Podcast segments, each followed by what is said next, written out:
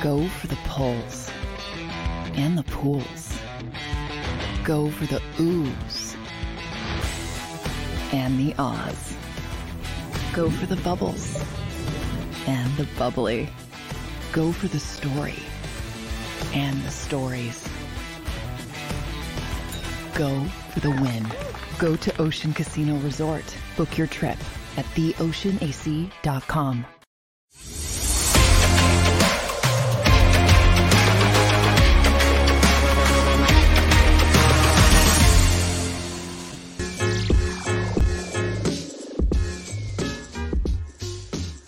What's up, everybody, and welcome in to the Philly Sports Power Hour with Bill Colarulo.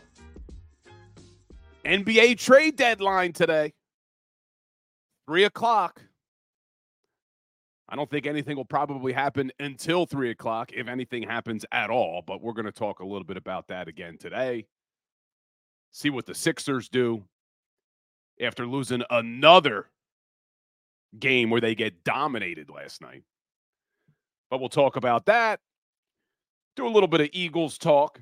We started to dive in a little bit yesterday into some of the contract issues. I told you my thoughts about Jason Kelce. So I want to dive more into some of the contract issues that the Eagles are going to have to figure out this offseason.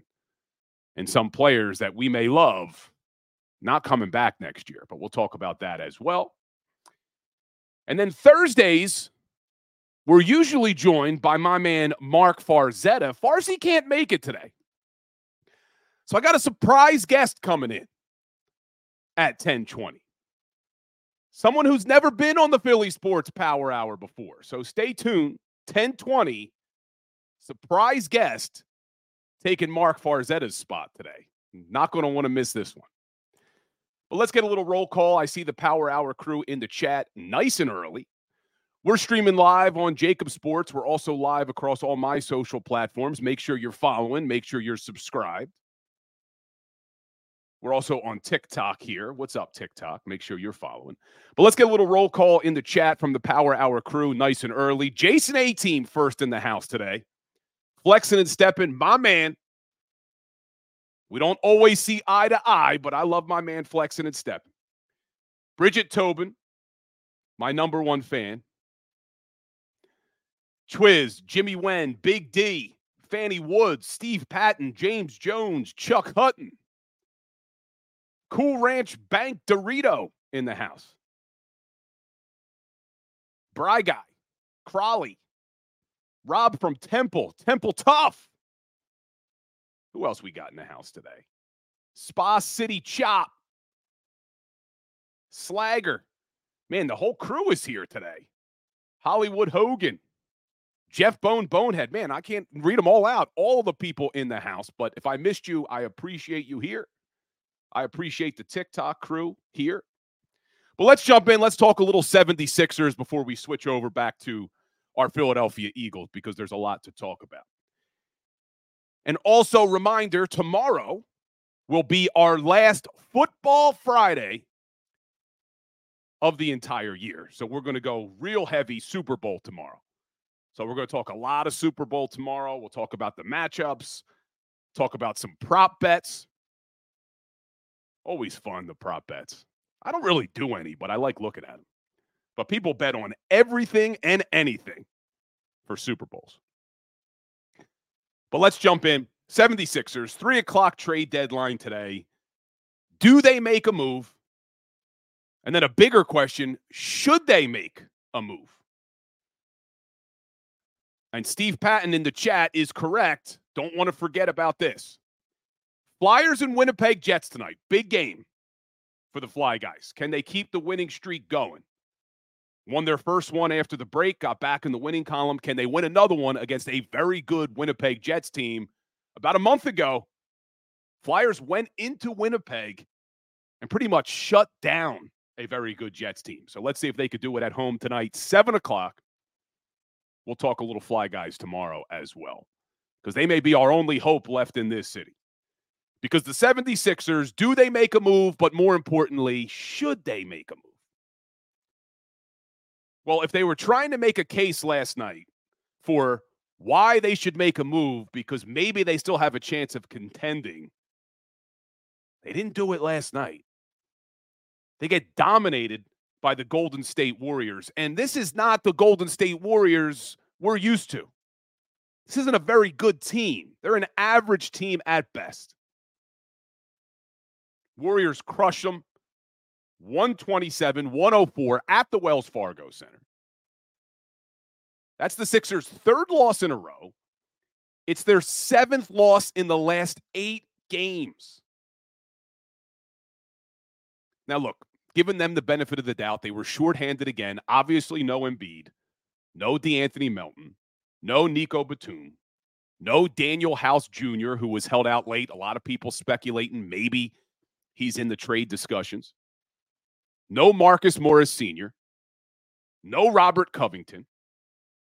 Paul Reed was back, still recovering from the flu or whatever he was dealing with. And Tyrese Maxey had the flu or whatever sickness he had. He was questionable coming in. He clearly wasn't Tyrese Maxey last night.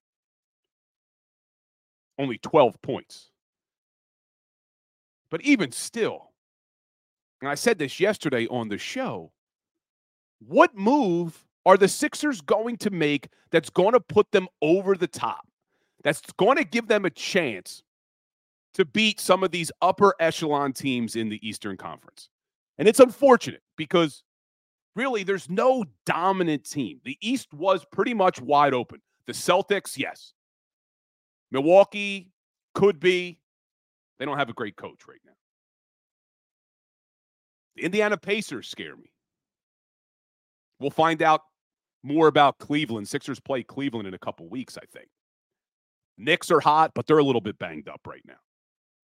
But is there a move that this Sixers team can make where even if a healthy Joel comes back, that we feel comfortable saying, yeah, they have a shot to go to the NBA Finals? I don't think there is one. You hear some of the names that are being floated around. Pacers wing Buddy Hield. Well, a lot of people like that move, but from what I'm hearing and what's being reported, that's off the table now.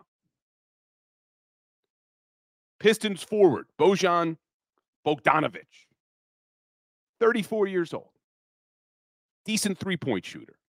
Is he going to move the needle for this team? Is he going to put us over the top to be able to beat Boston in a seven game series? No. There's talk about them bringing in some center depth behind Paul Reed and Mo Bamba. Maybe bring back Andre Drummond. Does that move the needle? So I just don't think there's a move to be made. And I don't want to see this Sixers team make a move just to make a move. Sit tight. Shut down Embiid. I'm hearing more and more that the likelihood that Embiid comes back this season is slim. And what we know about the 76ers and their history of how they treat injuries to their star players, would it shock anybody if we don't see Embiid again this year? So maybe they make a move at the deadline to stay relevant. Maybe they bring in some center depth. Maybe they bring in a guy like Bojan and we make the playoffs and lose in the first round. To me, I don't care about making the playoffs. Now, I don't want to hear, oh, all we have to do is get in. No. I'm done with that, man. Unless we can get to an NBA finals, I don't want to see them do anything. Shut down Embiid, hold on to any assets you have, and then Daryl Morey, earn your salary this offseason. There's not a lot of free agents, but maybe now we can be in play for a sign and trade. Or maybe we could package something up to get a star from another team to pair with Maxey and Embiid because I really think we got what, two or three years left of Embiid playing at this level? If what is even this level when the guy can't stay healthy? I'm thinking you have to shut him down. Some of the other names that are being floated are DeJounte Murray from Atlanta. But from what I'm hearing, the Pelicans are heating up. So doesn't look like maybe he's coming to Philly. Maybe he goes to the Pelicans. And then still DeMar DeRozan name getting floated. if the Sixers were going to do anything, bring in DeJounte Murray because at least that's a guy that maybe you can have for a few more years. He's only 27 years old. Maybe that's a piece that you pair with Maxey and Embiid next season. But don't make a move just for this season because it's not going to be enough.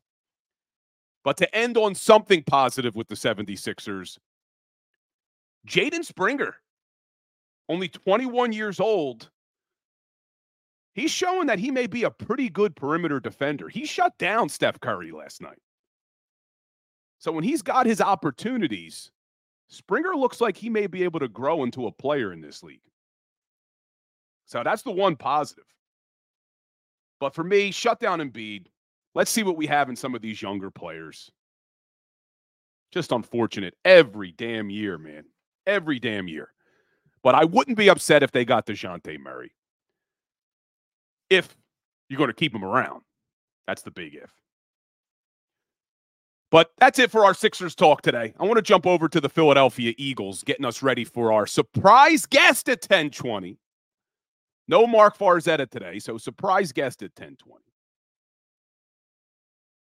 But one of the things that came up yesterday, and I don't see my man Wine Niners Wine in the house today, who's always here, but one of the things that came up yesterday was about Vic Fangio and us trying to take one isolated game and saying, hey, look what the Eagles did to the Miami Dolphins and Vic Fangio's defense. And I guess we're trying to utilize that one game that Vic Fangio is a bad defensive coordinator. I mean, to me, we're going to pick out one game of the entire season and say, hey, look, because Brian Johnson's Eagles offense was able to put up 350 yards against Vic Fangio, he stinks. I don't I don't understand that that analysis. I don't understand how you take out one game of a 17 game season and one game of a 20 year career as defensive coordinator and say, hey, but look, the Eagles put up 350, so he stinks. I- am not buying that.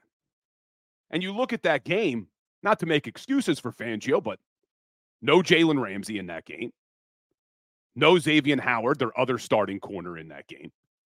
The Dolphins committed 10 penalties, the Eagles had zero. So I'm not going to look at one game and say, hey, because of one game, Vic Fangio stinks. And if you just want to look at the final numbers from 2023, Fangio's defense, 10th in total yards, 8th in takeaways, 7th in rushing yards against, middle of the pack passing yards against, third in sacks, third in pressure rate. And all that was done with Ramsey missing time, Jaelan Phillips missing time, Bradley Chubb missing time, Andrew Van Ginkel missing time. So I'm still just not understanding the argument. Oh, but look what Brian Johnson's offense did to him. He stinks. It's one freaking game. Not buying it.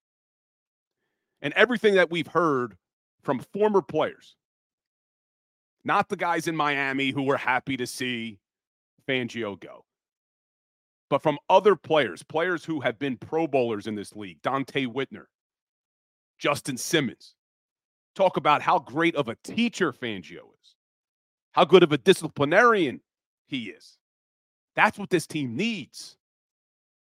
We're going to have a lot of new parts coming in, whether they're young guys in the draft, whether they're second year players that were here last year as rookies, whether it's going to be free agents, there's going to be a lot of turnover and change on that defense. You need a coach like Fangio who can come in and be able to teach this defense.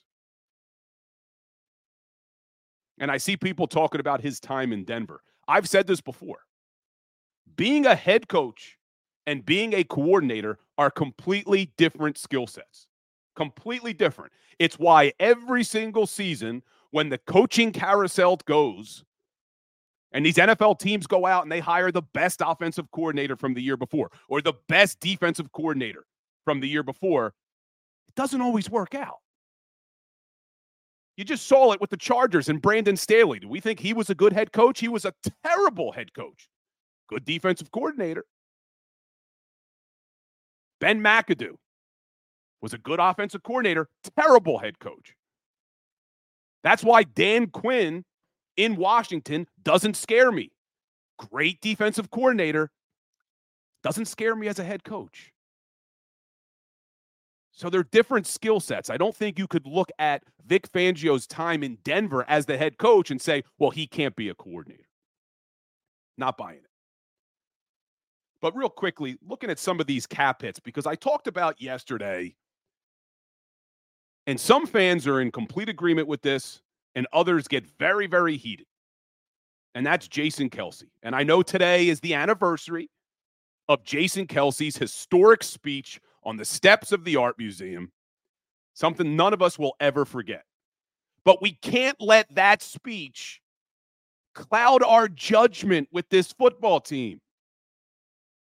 I love Jason Kelce. I can't say it enough. Love him. I'm not even saying that his play has declined. It can. Father Time catches up to everyone. We know that. What I'm saying is, with all of the needs that this team currently has, for the Eagles to have the highest paid center in the league is a luxury we can't afford. There are too many other needs on this team. You have to put your emotion and your love aside and look at it objectively.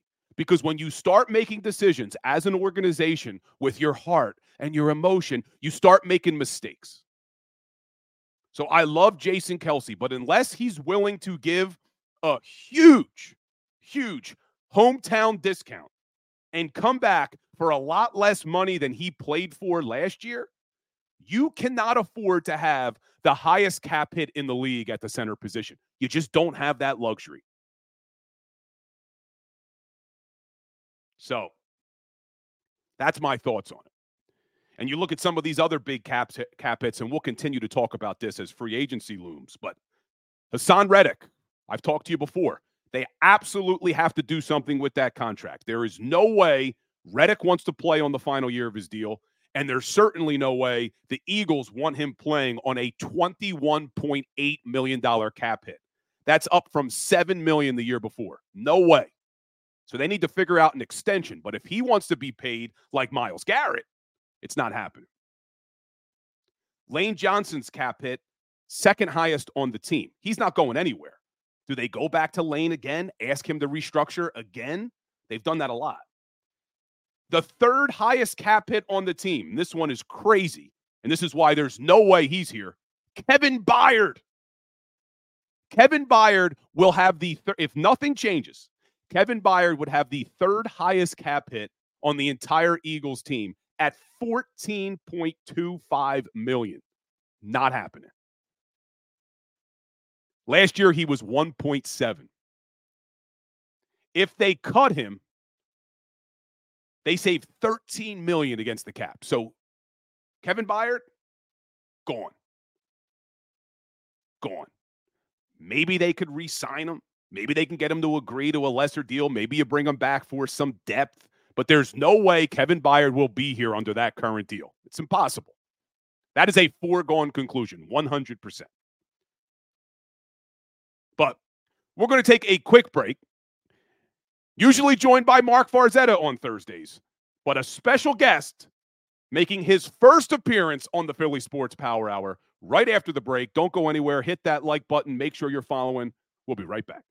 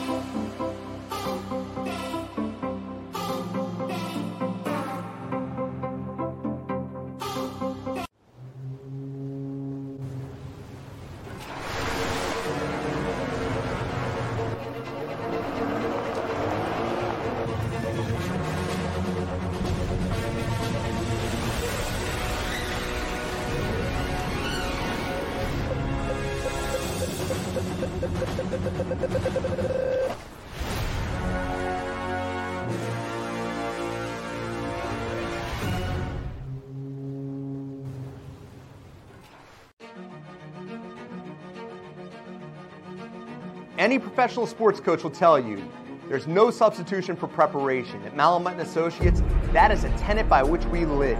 We prepare from day one for victory. Anything less is not acceptable. Go passionately. Go fearlessly. Go confidently. Go Birds! Go confidently towards your goals with First Trust, Philly's hometown bank for nearly 90 years, and the official bank of the Philadelphia Eagles. We're focused on getting you over the goal line. So go with conviction, go with trust, Go and go forward with us by your side. First Trust Bank, the official bank of Philadelphia Dreams. Oh, and go Birds. Get ready for the big game with Underdog Fantasy and sign up right now with your verified account. Use the word WIN when you register. Underdog Fantasy is giving away $1 million in giveaways and Underdog credit on Super Bowl Sunday. And there's a new customer special for anyone that signs up this week for Patrick Mahomes. Get ready for Super Sunday and set up your account right now with Underdog Fantasy and use the word WIN.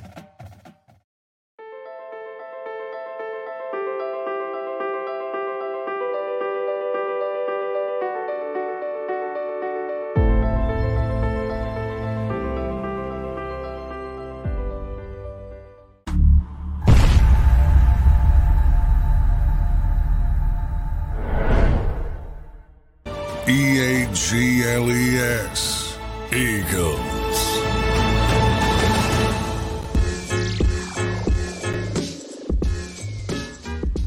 What's up, everybody? Welcome back into the Philly Sports Power Hour with Bill Colarulo. Still nothing on our Sixers. Like I said, I don't think we'll hear anything until probably three o'clock with that trade deadline. But it's Thursday, and Thursdays usually mean Mark Farzetta, but Farzi couldn't make it today. So we had to bring on a surprise guest, somebody who's never been on the Power Hour before. So let's welcome to the show the one and only Big Sills in the house. What's going on, Sills? Well, you know, I was asked to do the show yesterday, and I said, well, you know, I really don't know Bill, but I'm looking forward to furthering our relationship. And I said, you know, I'm very partial to Italian, so I'm here because I may need an attorney one day, and you're a paisan, so we're good. He's right, and we are paisans, but I don't think we agree on a lot of things with this Eagles team this offseason so far. So we're going to have to get into it, but I do appreciate you coming on. Thank you so much, dude. I appreciate it. So me and you haven't had a chance to talk. Now, I was all for them bringing back Sirianni, and I don't think you agree with that. Absolutely not. Um, I love exactly what the Chargers did. It was a full house clean. Um, I never thought that Sirianni was a head coach from the beginning. I think he's a product of the environment that's been in the building since 2000. Um, Nick brought nothing to the table when he got here, and it was taken away after seven games. He was brought in as a play calling head coach. That failed. I talked to Chris Long about that. His his, job participation light began to dwindle then because when you take that away from him and people start comparing him to Tomlin and John Harbaugh, I mean, those guys are accomplished in organizations that give autonomy to their head coach. He has zero autonomy. And when he was given autonomy last year, he hired inexperienced coaches. And how do you go from this, Bill, from last year with no experience to this year full experience? That's an organizational shift. Somebody in the front office said, okay, let's give him some autonomy here after the Super Bowl. So what did he do? They gave it to him. They thought it was a little bit of him in managing the 22 team. Well, when he brought those inexperienced, why would you give a quarterback $50 million and hire a guy with no experience at all at play calling? Why? Because he was in the building and they were boys when they played Tonka toys back in the day? That makes no sense. I don't give a crap if he's his friend. I care he's a coordinator that's going to develop him. And he didn't develop him.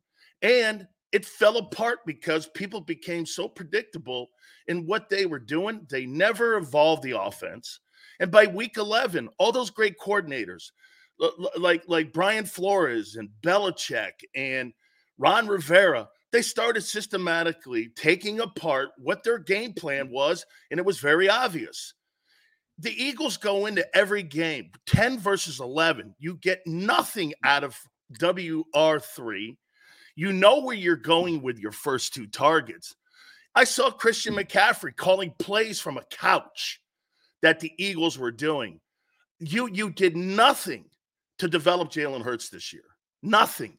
And now you've put Nick now in a smaller box by bringing these coordinators in and these guys bringing in their assistants in. I like the assistants they're bringing in, but look at Harbaugh. To me, I think Herbert's going to have a sensational season. You got a play calling head coach. You got Greg Roman to help in the RPOs, and you're bringing in, you know, really good assistant coaches. Jesse Minter, the kid who worked for both Harbaughs, is now the coordinator.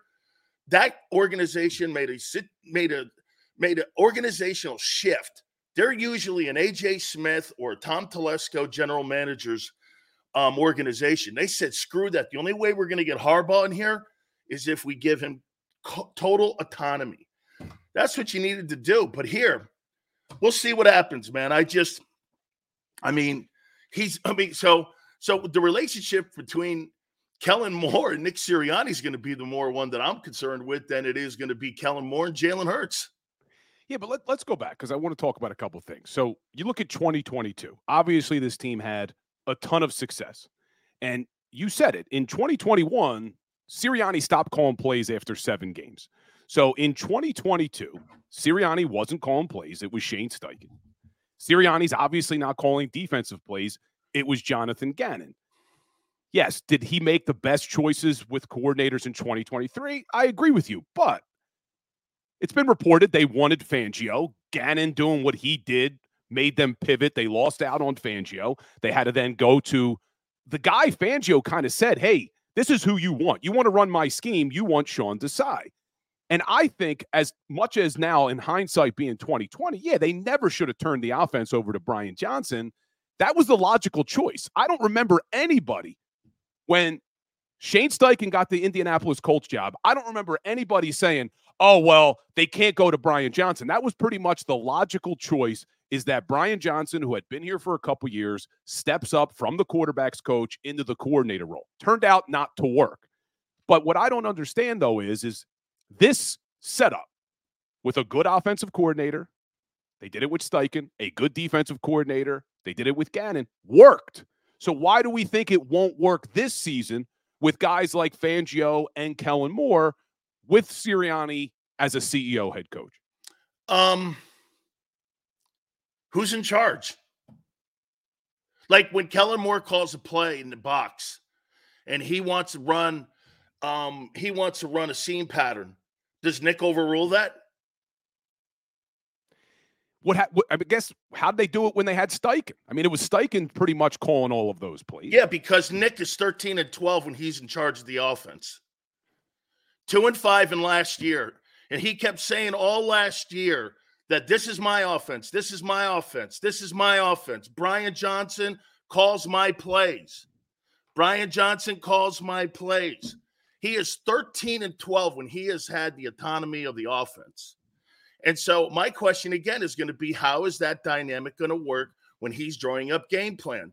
From that press conference release thing that the Eagles like to do, there was this like beatitude that was written. Oh, I'm so excited about looking forward to the working of Kellen Moore and me and him are going to be boys. And all right, I want to see when it gets to be a hey, you know what, Bill, you're right. Things things go well when things are winning, but you find out who the rats are. Like John Madden says, when when the boat takes on some water, you find out all the rats that come to the top and the ones jump off the boat.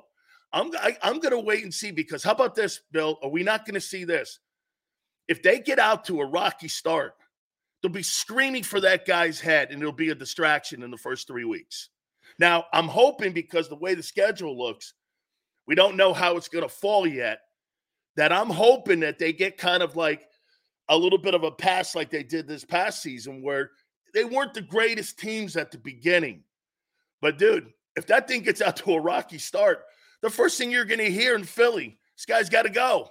Yeah. That's going to be an automatic distraction. I, I agree with you on that one. They cannot afford a slow start. They got to go to Brazil and win that damn game, or all the chatter is going to start right away. But let me ask you this because some of the power. And I like your take. I think it is Atlanta, Bill. I'm hoping it's Atlanta. Me too. I'm hoping if it's I, if we have to play Green Bay, I want that game at the Linc because the Packers are not going to be a pushover. We saw that in the playoffs. That's right. But let me ask you this because people here in the chat have been accusing me of being too much of a defender of Nick Sirianni. But what we were asking him to do this season had never been done before in NFL history, Sills. No team had ever gone to a Super Bowl, lost both their offensive coordinator and their defensive coordinator, and got past the divisional round. It had only happened two other times. And you're talking about the 1995 San Francisco 49ers with George Seifert and Hall of Fame quarterback Steve Young. They couldn't get past the divisional round. And then you have the 2005 Patriots with Bill Belichick and Tom Brady, and they couldn't get past the divisional round. So is it fair for us when he couldn't do something that no other coach in history has ever been able to do to say, yeah, you know what? He's a clown, fire him? Wh- wh- wh- Why hire nobodies? Why hire guy? You're this close, Bill. You're three points from the Super Bowl. And then you turn around the next year and you hire nobodies? Guys with no experience at all except Desai a little bit in Chicago. And just because, hey, hey, Bill, I can pretend to be a lawyer too, dude. You know, I mean, hey, I may know how to read like, you know, law and I know it may know that doesn't make me a lawyer if I go into the courtroom and I start litigating something and I start going, hey, you know what? I slept at a Holiday Inn Express and I'm a lawyer now. You know what I'm saying? I mean, I mean, Sean Desai just to say that, well, you know, I had a half a year here and hey, I'm boys with Jalen over here and we're good, you know, was common Yeah, sense. but I, I agree with what you're Okay. saying. But then how does it not? How do we not feel good right now, though, with the fact that they did learn from those mistakes and now they went from one year of combined coordinator experience to 25 years of coordinator experience? That's doesn't that frighten you that you have that big of a shift in thinking that you go from one extreme to the next extreme? What's the next extreme? I mean, there's no look. I'll tell you something. Tony Dungy told me years ago: never get too high, never get too low as a head coach. You want to make sure the players in the locker room they have an authority figure in the locker room and the head coach. He makes complete autonomy decisions. You don't want those swings like that, Bill, because you put your team on a roller coaster ride when you do that emotionally in the locker room. You're trying to be, you're trying to have stability in that locker room. The Eagles have been far from stability these last two years with these hires. Yeah, but you say have stability. You're calling Right. for them to completely clean house and fire Nick Sirianni. How's that stability, man? Well, you half did it. You cleaned the entire staff out. You cleaned the entire staff out. And get this. Did we not hear this? Sean Desai's my guy. Brian Johnson's my guy. Hey, it's not their fault. Hey, it's not their fault. This is my call. Then How did how did the two assistants get fired and he survived? He's told us all year long at press conferences. This was his decision, and yet the assistants fell on the sword. You know why? Because the people upstairs are pulling the strings. Well, let me let me ask you because I see You don't in the believe that? Oh, I do think that they call the string. They pull, they call all the stuff. I, I mean, I think Jeffrey Lurie has his hand in it a lot more. By the way, folks, this is how Italians talk. You may not understand this here. This is Oh, this was Italians- uh, this is mild compared to Sunday at my grandmother's. People, when when I would bring like friends or like a girlfriend growing up to Sunday dinner, we'd have to warn them, like, look, we all love each other. Hey, hey, you know what? I, we used to tell people this. It doesn't matter if you have the facts. Whoever hollers the loudest wins the argument.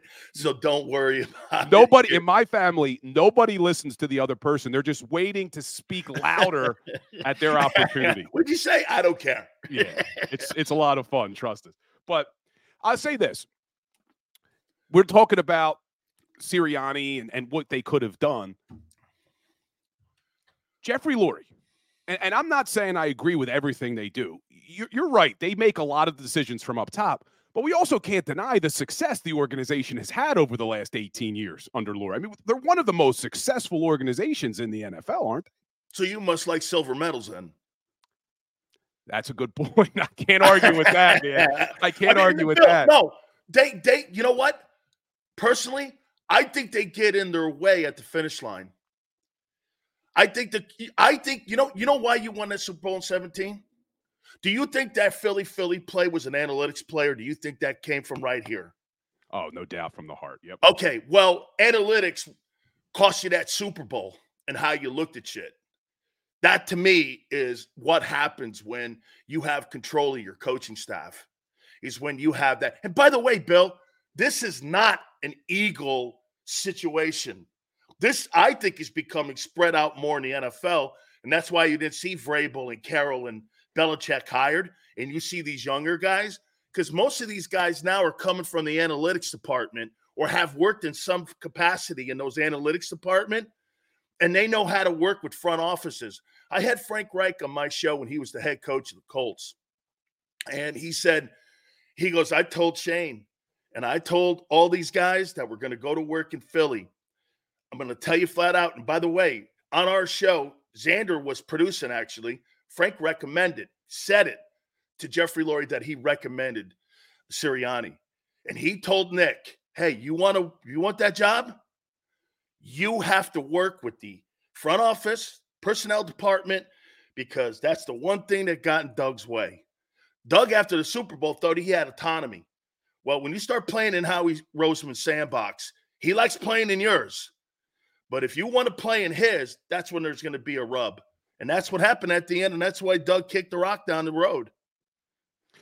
All right. So he, here's where I'm where you lose me a little though, Sills, because you agree Brian Johnson, Sean Desai, no experience at all. Was they were both two mistakes in being hired. I, you, you know what? And, and I want to make this clear though. Do I think those guys could go on like Raheem Morris later on down the road to become great coordinators and have success somewhere down the road?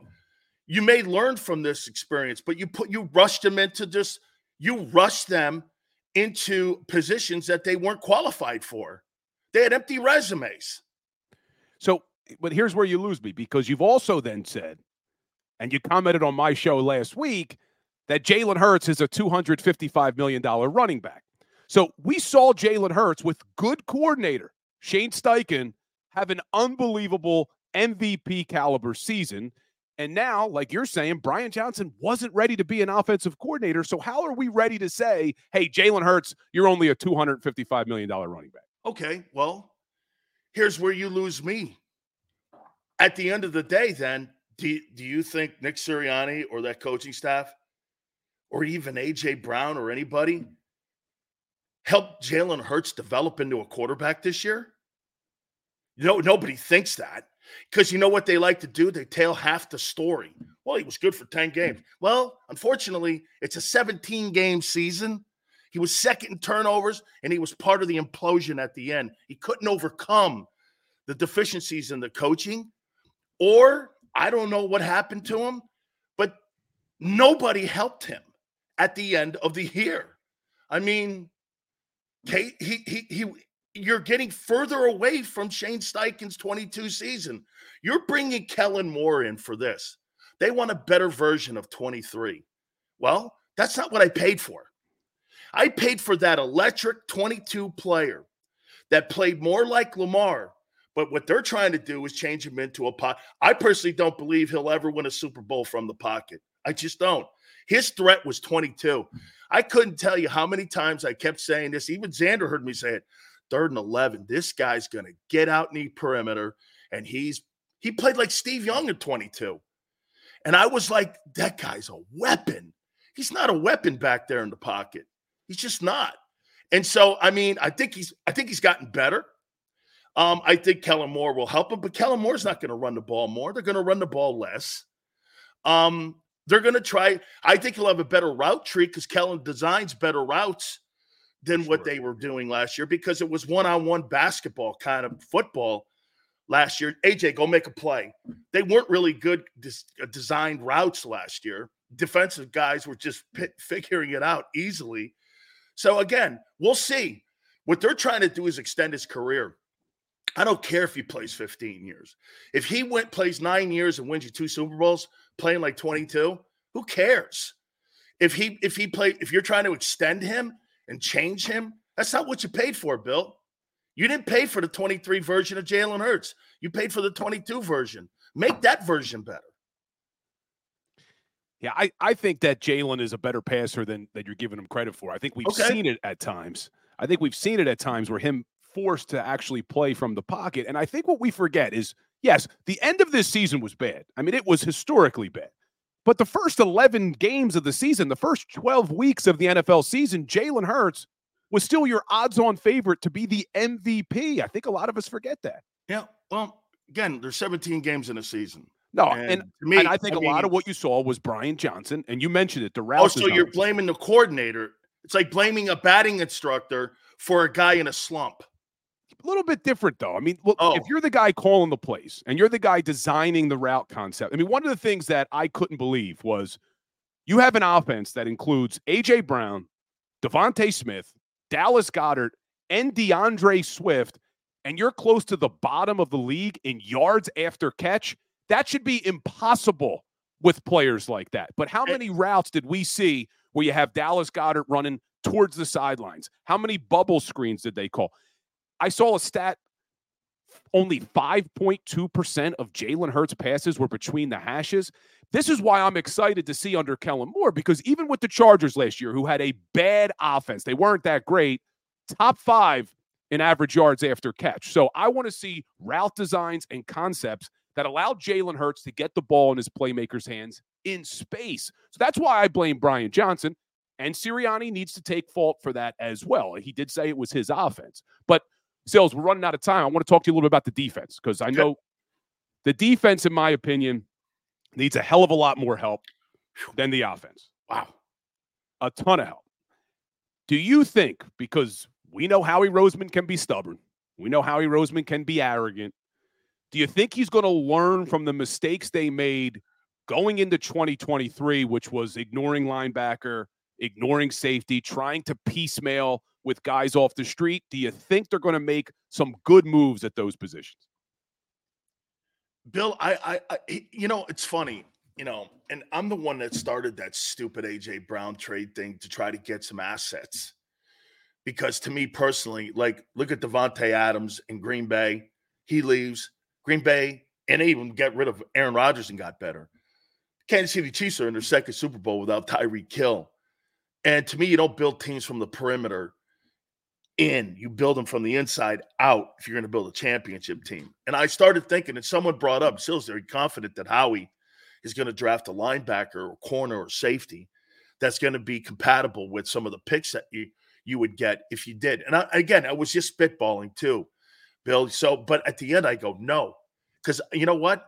It's been since 1979 they drafted a, a linebacker in the first round. They don't really draft safeties. They're horrific at drafting corners. They're horrific at drafting linebackers. I mean, every single problem that they have had on that team, Bill, that side of the ball is a money issue. And here's why. When you when you miss, and it's really a draft issue, the Jalen Reagor draft choice, it's not just the player that you missed on, it's the amount of money you missed on. I mean, you're going to pay AJ Brown $60 million, where if you had landed on Justin Jefferson right, you would have had three years On the rookie, even if you didn't land on Jefferson and you landed on a player that was functional, you landed on a player that would have given you three years of $60 million that you could have spread. Maybe because I do think he doesn't do a bad job on pro personnel. Last year was a disaster. The year before was a grand slam. So he's not bad at finding lower guys on the on the on the rosters of teams. I think they do a decent job there. But to they- their money, they losing the equity. Like like Jordan Davis. Jordan Davis is not getting a second contract with me right now. He's played eight games that are decent in two years. I mean, dude, you're not the 13th pick. He's running out of runway. And I mean runway, the, the latitude of the rookie contract. These DTs are $20 million. So do I trust him to get draft picks to retool that team? The reason that you don't have sustainable success, and I mean that you're constantly retooling that defense, all your money's on one side of the ball. You didn't get any production out of your corners where you have the majority of your money. And the rest of the team are trash cans, trash can linebackers, trash can safeties, and you're constantly revolving the door every two years. That's why you're not consistent on it, Bill. So my problem is, do I feel comfortable?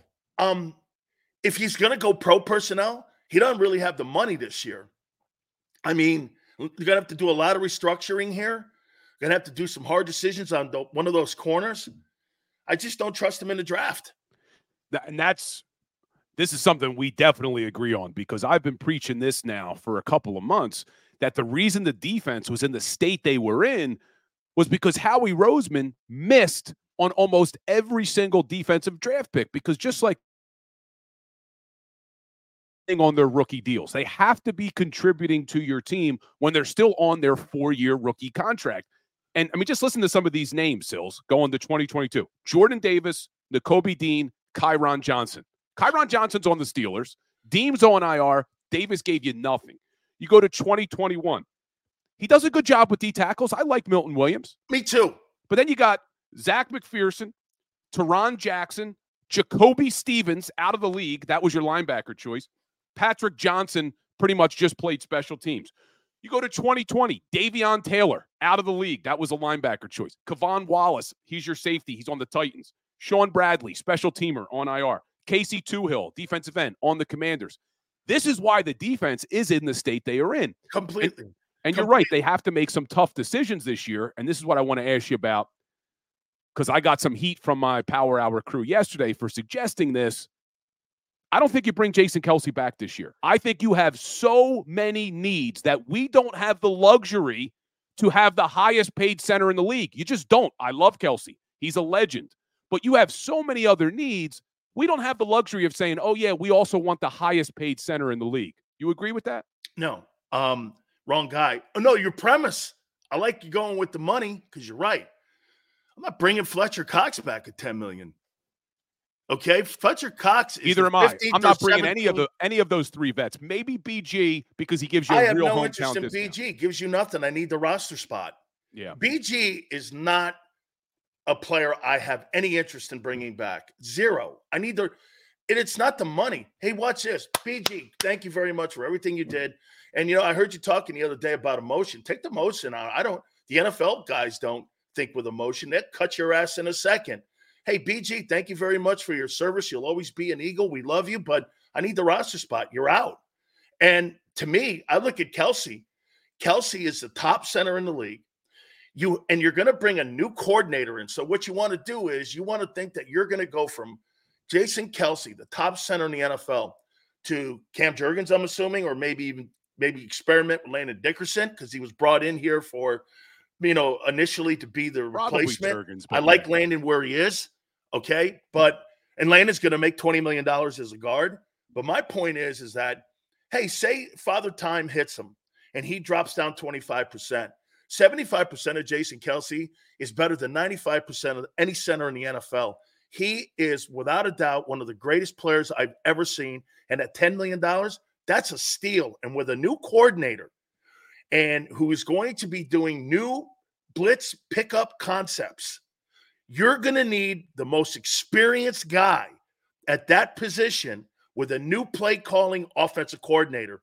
What I don't want to do, Bill, is bring in a guy and have to have a guy have on the job workout and try to figure it out by moving over to center and playing 17 games when I got the best in the business with a new offensive concept. And one of the most things that they struggled with last year was their backs not being able to pick up the blitzes and blitz pickup. You're you you you put you would put the offense, in my opinion, by getting rid of Kelce at a deficiency by not having experience at that position. You make a good point on the field. I'm looking at the numbers and I'm saying, hey, I, you're Cam, right. Cam Jurgens, 1.8 million. I Tyler. Steen, 1.8 million. You're not wrong, Bill, because when you, You know? start in the NFL, it's not like college ball. Hey, get that kid in there, get that guy out. Nobody cares. But when you're in the pros, you're right. You got to be. If you pay him, Bill, you play him. That I mean, it's just what it is. No, no matter how. That's why when people I keep hearing you guys in the post game show, I, I would bench this guy. Man, you ain't benching anybody. Seth knows that too. You pay him, you play him. Yeah. Now, Seth actually talking about BG. Seth keeps mentioning to me that he would like to see BG back, but at D tackle, which I thought would be interesting. I don't know. I mean, if they run a 3 4 style of defense, maybe on that three technique, you could move BG to a tackle position. I don't know. Well, well, here, because Seth's coming from the angle of the majority of the defense today, Bill, are 75% of the time you're a nickel. So, because a lot of teams throw the rock now. Yep. So, you know, I, I kind of get it. And I first I heard it, I was like, come on, dog. This guy's 255. You're gonna put him inside, he's gonna get killed in there. I mean, by the war of attrition, not because of his ability. Yeah. Okay, 255 going against 355. I mean, come on, you know, you go 17 weeks with that, something's gonna break. So, but your majority of the time in third down, you know, you got to remember something about Fangio's style. It's contain and control. You're not going to see anything different Bill, than what you saw last year. You're just going to see better guys. I talked to Clint Hurtt. He's a dear friend of mine, went to University of Miami. And, um, you know, we were talking about Josh Sweat. I think Josh Sweat's probably your best complete player. But I told him, I go, look at his snap count. He played over 300 more snaps than any other year in his entire it, career. It showed at the end of the season, too. It surely did. And warm out. Yeah. I mean, it completely warm up. That's because of this. They had no depth at that position. Nobody could come in and help. Nolan Smith was a non-factor at all. And I mean, I don't know. I mean, it's just they need a they need tons of players over there. Yeah, it's going to be an interesting offseason. Well, Big Sills, we got to do this again, man. This was fun. I appreciate you coming on. Passabazul for everyone, right? You're going to have that on Super Bowl Sunday? What's your Super um, Bowl no, Sunday I'm going to have there? Scoongeel and I'll probably have, listen, some galamad. I like to have a little fish. You know, it's not kind of like, you know, Christmas Eve stuff, but I put the Scoongeel there. Then I get the galamad and I'll probably have a little bit of lobster on the side there too. Nice. See, I'm not doing seafood. I, I told I told my fiance I want cutlets. I want some chicken cutlets on Super Bowl Sunday. That's what, What a white guy. You're not, come on. What are you, a Northern Italian? I love my chicken cutlets, man. My grandma made great cutlets growing up, man. Absolutely. Bill, thanks Oh, for having me. Big. Sills, I appreciate you, man. We'll have to do this again. You bet. Thank you, sir. Have a good one. Big Sills joined in the Philly Sports Power Hour for the first time. And I see all of you in the chat. The 76ers did make a trade. They trade for Indiana Pacers guard Buddy Hield. Sixers trade Marcus Morris Sr., Furkan Korkmaz, and three second round picks for Buddy Hield. So he's only 31. I think he's on an expiring contract, if I'm not mistaken, Buddy Hield. But obviously can shoot the rock. Good, good catch and shooter on the three point, three point line. So we'll see what he does. Does this mean that the Sixers are confident that Embiid's going to be able to come back?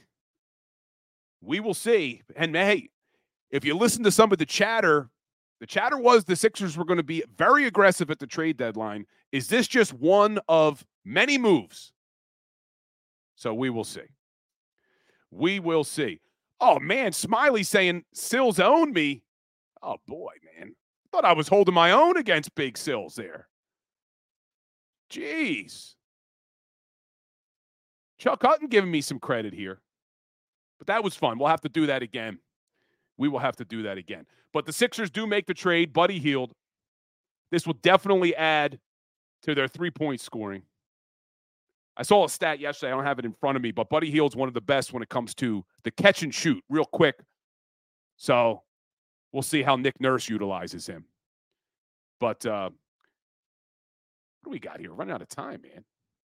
1054. So this was an interesting one. You you know I always end my Philly sports power hours with a today in sports history. Well, today, February 8th, 1936, was the first ever NFL draft. First ever. And interestingly, do you know who had the first pick in the first ever NFL draft. The Philadelphia Eagles. Hold on, we're going to get into that. I'm seeing you guys in the chat. Ass was grass. He smoked you. Man. Man, I'm getting killed in the chat here. I got to call Big Seals. I got to get him back on the show. Got to get Big Seals back on the show. Man, what was Slagger saying? Too respectful. All valid points, conjecture and theory. it wasn't exactly the thriller in Manila. All right, we'll get Big Seals back on. We'll get him back. But appreciate all of you in the chat. I really do. Jason A team, come on, my brother. Getting crushed lately. Yeah, a lot of you thought that Farzi got me last week, too. Man, not getting any love from my crew. It's all right. It's all right. I can take it. I still appreciate all of you. I do. Man, getting heat from my own crew. But anyway, today in sports history, first ever NFL draft, February 8th, 1936. Interestingly, the Philadelphia Eagles had the first pick. And if you think Howie Roseman's made some draft bad draft picks, listen to this one. The first ever NFL draft, the first pick overall, the Philadelphia Eagles select Jay Berwanger from the University of Chicago, and he never played a down for the Philadelphia Eagles. In fact, he never played a down in the NFL. He wanted a $1,000 a game. The Eagles wouldn't agree to it. So they traded his negotiating rights to the Chicago Bears. George Halas made him a final offer of 13,500. Berwanger wanted 15, so he said, "You know what? Forget it. I'm not playing in the NFL." And he went and worked for some Chicago rubber company. So the very first NFL draft pick ever never played a down in the NFL. Instead, he went and worked at a Chicago rubber company. Crazy, man. Crazy today in sports history. But tomorrow on the Power Hour, we'll do our Super Bowl edition. We'll continue to break down some Sixers because I have a feeling there's going to be some other trade news coming out. We'll dive into this Buddy Hield trade a little bit more. We'll take a look at the Flyers. They play tonight against the Jets. And then we'll turn our focus to Super Bowl Sunday Chiefs and 49ers. So I'll talk more about that tomorrow. But go ahead, hit that like button for me, hit that share button. Make sure you are subscribed. Make sure you're following me everywhere. And I appreciate all of you, even though you're coming after me in the chat, some of my crew. I appreciate all of you. So I'm Bill Colarulo. This was the Philly Sports Power Hour. And as always, go birds. Go for the polls and the pools. Go for the oohs and the ahs. Go for the bubbles and the bubbly. Go for the story and the stories.